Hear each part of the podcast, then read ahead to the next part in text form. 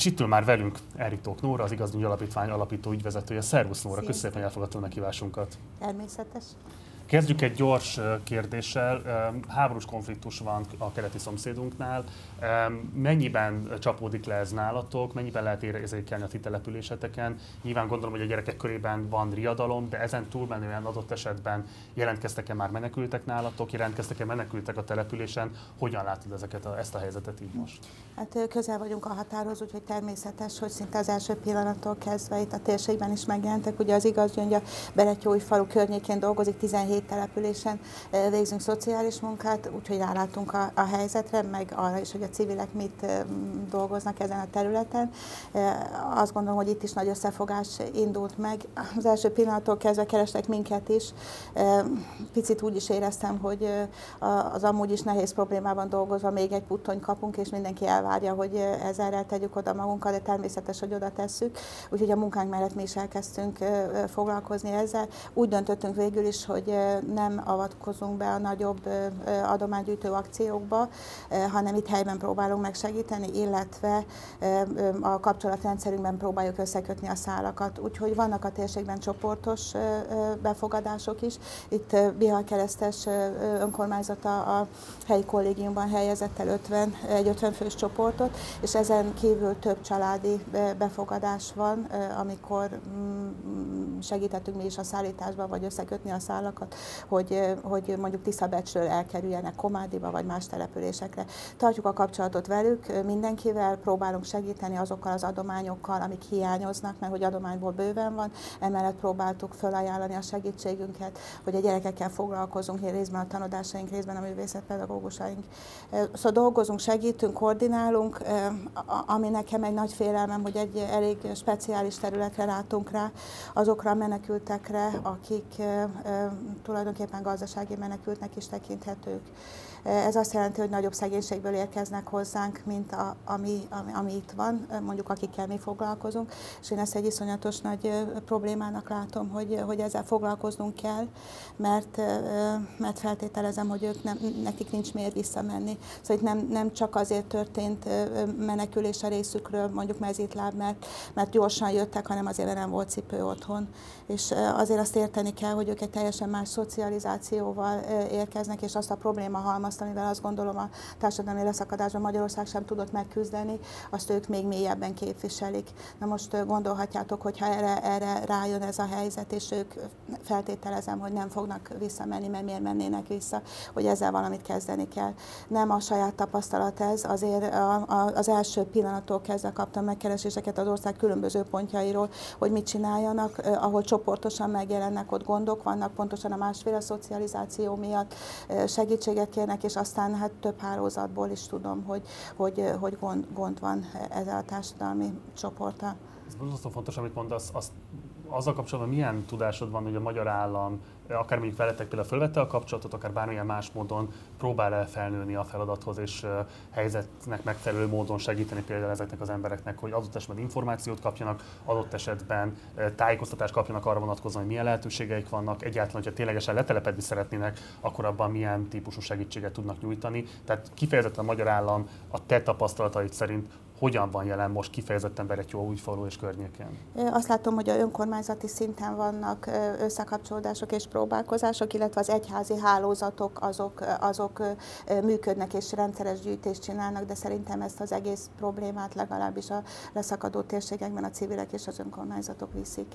Nem látom azt a, azt a fajta szervezettséget, ami, ami a, a, a fogadás után mondjuk a, a, a szétosztásban, az egyéni kríziskezelésben ki akar tovább menni, kinek van rokonság, ahol letelepülhet, ki fogja odavinni. Tehát azért gondolj bele, hogy mit 10 órakor este kapok egy üzenetet, hogy Budapestről egy, egy civil önkéntestől, hogy, hogy figyelj már, Tiszabecsen találtunk egy családot, Komádima meg egy befogadó családot, tudnátok segíteni a szállításban. Ezzel titeket keresnek ez, Hát nyilván, mert a nyilvánosság előtt dolgozik, és segítő szervezet a, a, az ember, de azt gondolom, hogy ez teljesen tipikus minden segítő szervezetnél. Tehát jön az igény arra, arra, és nekem ez azt mutatja, hogy, hogy, hogy nincs megoldva, mert ha meg lenne oldva, akkor ott lenne valaki Tiszabecsen, aki azt mondaná, rá, hogy van itt valaki, akinek van biztos szállása, és akkor lenne ebbe a transportban mondjuk állami, állami segítség. És azért tegnap én Pestről hazajöttem, és a híradót későn néztem, és az egyik ugye önkormányzat mondta, hogy, hogy akár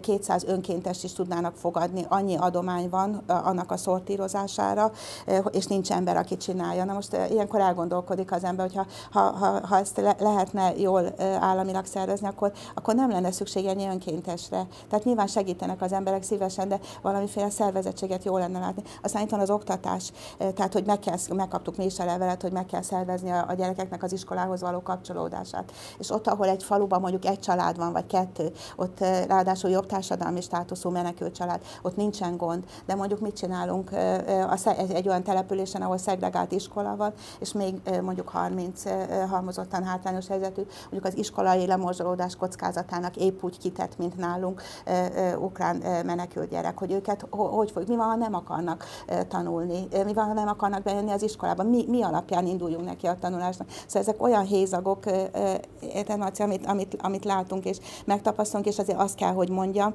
hogy minden összefogás és minden adomány ellenére én a, a civil segítséget erősebbnek érzem a szervezésben sokkal, mint az államit. Most ugye a járványügyi szabályozások feloldásával az ötödik hullám lecsengésével számolhatunk. A, a járvány időszak az nyilván az alapítvány életében is egy nehéz időszak volt, mert ugye a legszegényebbeket sokkal jobban sújtotta a, a járvány. Jelenleg most leginkább milyen kihívásokkal néz szembe az alapítvány? A, a, a járvány az ne, ne, nálunk nem úgy működik, hogy azt mondjuk, hogy szerdától nincs járvány, tehát hogy egy, egy picit mi ezt másképpen látjuk, mondjuk tegnap is kerültek osztályok karanténba, tehát hogy, hogy nevet van, hogy valószínűleg nem voltak ott azon az értekezeten, ahol közölték, hogy vége a járványnak, tehát nincs vége a járványnak.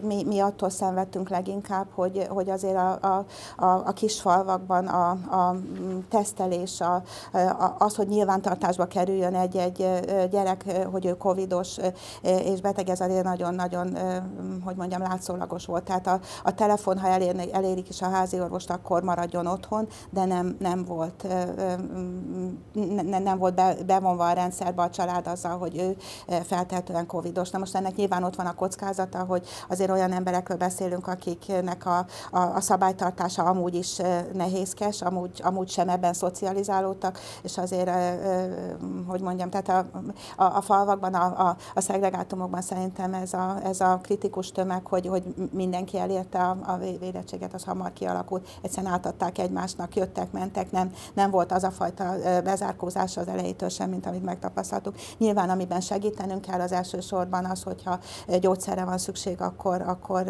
ebbe segítünk. Sokszorosát fizetjük most a, a gyerekgyógyszereknek, mint ami a, a, a korábbi időszakban volt mondjuk a, a COVID előtt, hogyha nézem, és nyilván azok a családok is fordulnak hozzánk, akik szabálytartók, és azt mondják, hogy ők covidosak mindannyian, viszont szükségük van kríziscsomagra, nincs, aki bevásároljon. Ezek messengeren, többnyire messengeren vagy telefonon elérnek bennünket, és akkor próbálunk segíteni. Szóval mi folytatjuk tovább ezt a munkát, nem érzékeljük, hogy, hogy olyan nagy változás lenne attól, hogy most nem kell már maszkot viselni, meg lehet védettség igazolvány nélkül bemenni. Ugye nektek eleve van egy elég összetett és komplex küldetésetek, aminek meg kell felelnetek és emellett most érkezik majd ez a háborús helyzet, aminek nyilván állatok is lesz majd lecsapódása. Ugye lehet tudni azt a Facebook posztotok alapján, hogy készítettek fel a pedagógusokat arra, hogy milyen módokon próbálnak majd esetlegesen szerepet vállalni a helybe érkező gyermekeknek a felkészítésében, foglalkozásában és így tovább. Ti ehhez milyen segítséget tudtok fogadni, amelyek érdemben segítene, hogyha már a magyar állam ebben ilyen hézagosan vállal bármifajta felelősséget. Mm. Tehát akik esetlegesen szimpatizálnak veletek, vagy rajtatok keresztül szeretnének szolidaritást vállalni az Ukrajnából érkezőkkel, mi az a segítség, amelyek ténylegesen segítség, és mi az, ami pedig most inkább csak nehezíteni a dolgotokat, tehát hogy ezt inkább most hanyagolják az emberek. Igen, tehát az adományokat nem kérjük, főleg nem a használt ruhaadományokat, ugye mindenhonnan azt a visszajelzést kapjuk, hogy ezeknek a szortírozása nincs megoldva, és egyekbe áll az adomány olyan is volt, csak azért mondom, hogy, hogy elindult egy, egy civil transport a határ felé élelmiszerrel, friss élelmiszerrel, gyümölcsel, pékségteményekkel, és mivel azt a jelzést kapták, hogy furra vannak ebből is, megint egy szervezetlenség, letennénk nálunk, hogy mi szét tudnánk-e osztani, hát nyilván megköszöntük és szét tudtok osztani, de hogy ezek plusz feladatok nálunk, mivel a, a hézagokra igyekszik az igazgyöngy is a hézagokba beállni, hogyha valami hiányzik, például babatápszer, most ez volt a legutóbbi egyik ilyen kérés, akkor azt nekünk meg kell venni, úgyhogy azt gondolom, hogy jelen esetben az igazgyöngynek a legnagyobb segítség, hogyha pénzügyi támogatást kapunk ehhez, és ott segítünk vele benzinnel, ha el kell menni és elszállítani a, a családot a megfelelő helyre, iskolaszerdel, hogyha nincs, de van a raktárkészletünkön tárgyi adomány, inkább azt mondom, hogy amit meg kell venni, a gyógyszer, a pelenka, a gyerek tápszereiből nincs nálunk se felhalmozva nagy készlet, ezek azok, amik, amik most, most jelentkeznek. Nem tudok mit mondani, hogy holnap nem jön-e valami új dolog, ami, ami kellene, de egyelőre most azt gondolom, hogy a pénz a legnagyobb segítség nekünk, nem a használt ruha. Oké, okay, jó. Hát az elérhetőségeket meg lehet találni az önnek a, a honlapján. Beszéljünk kicsit csak rólatok is azért. Um, Covid-tól, háborútól függetlenül, hogy vagytok most? Milyen változásokra tudtok beszámolni az elmúlt négy éves ciklusban, hiszen hogy mondjam, egy országgyűlési ciklusnak, vagy mandátum ciklusnak a, a végén vagyunk most.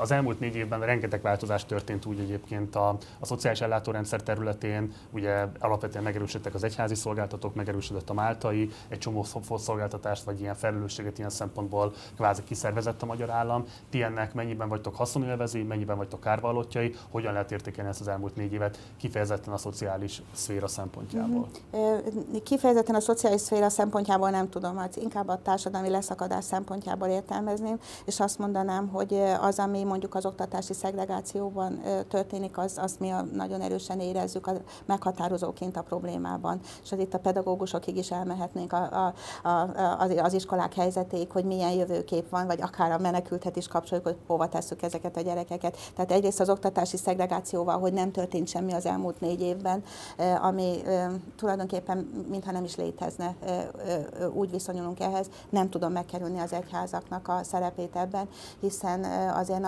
annak ellenére, hogy a, a szerzetes rendek felvállalják a hátrányos helyzetű gyerekek oktatását, tehát ez úgy, úgy tűnik, hogy, hogy ők, ők tudatosan építenek erre a társadalmi csoportra, erre a segítésre, azért a többi egyházi iskolában ez nincs meg, tehát az, hogy az egyházi iskolák szegregáló hatással vannak az állami rendszerre, az továbbra is megvan, és nem foglalkozik vele senki.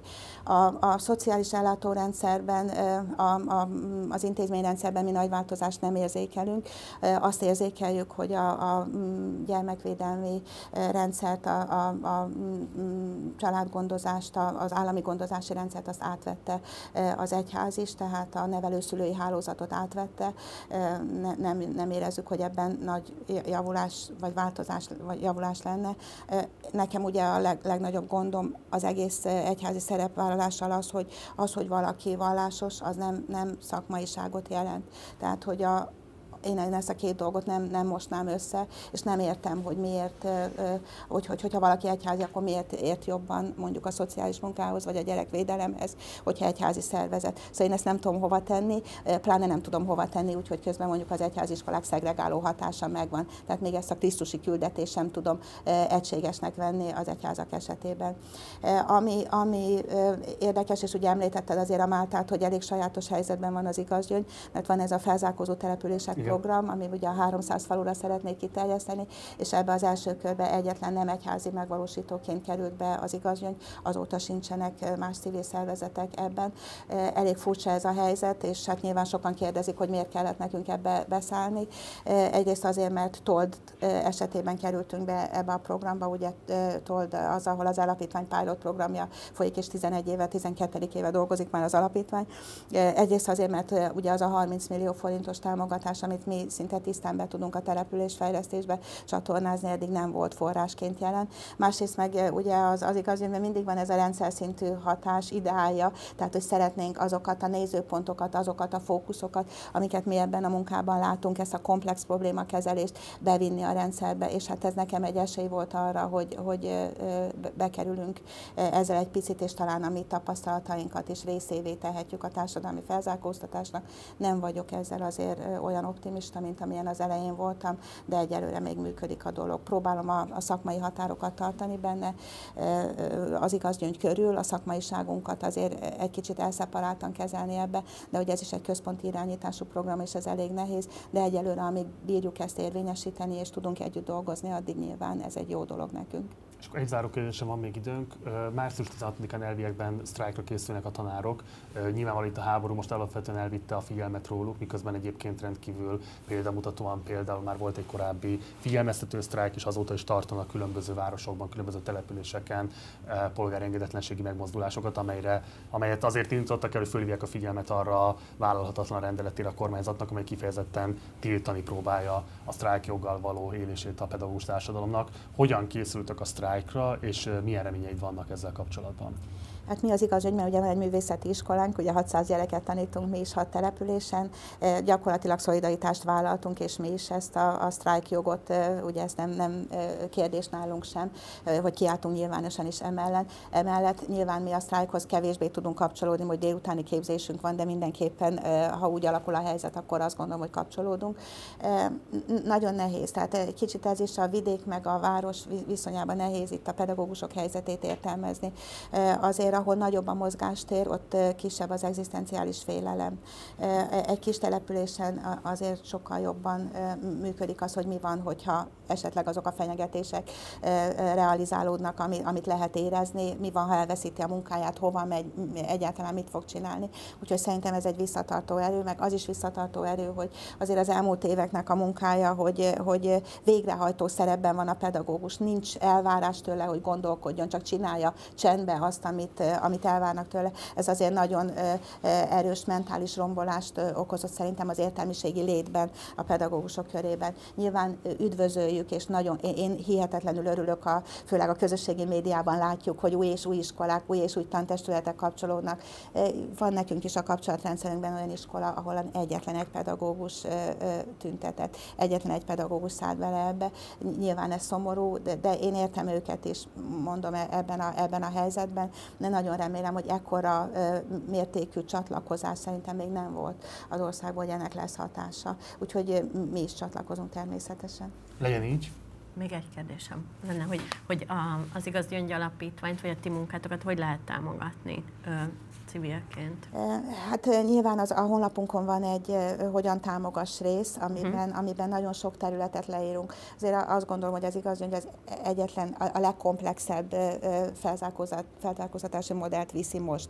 Tehát gyakorlatilag az élet minden területére hatunk, és minden területén próbáljuk az intézményrendszernek azokat a hézagait bepótolni, ráadásul velük együtt, ami megint különlegessé teszi ezt az egészet, hogy a helyi együttműködésekkel, a helyi beágyazottsággal szeretnénk megoldást találni, és itt, a, itt az adományoktól, a tárgyi adományoktól, a programtámogatásokig, a szolgáltatás felajánlásokig, az önkéntes munkáig, nagyon sokféle online munkáig, nagyon sokféle területet tudunk adni, úgyhogy ha bárki tudna, szívesen segít, szívesen csatlakozik, akkor örömmel várjuk.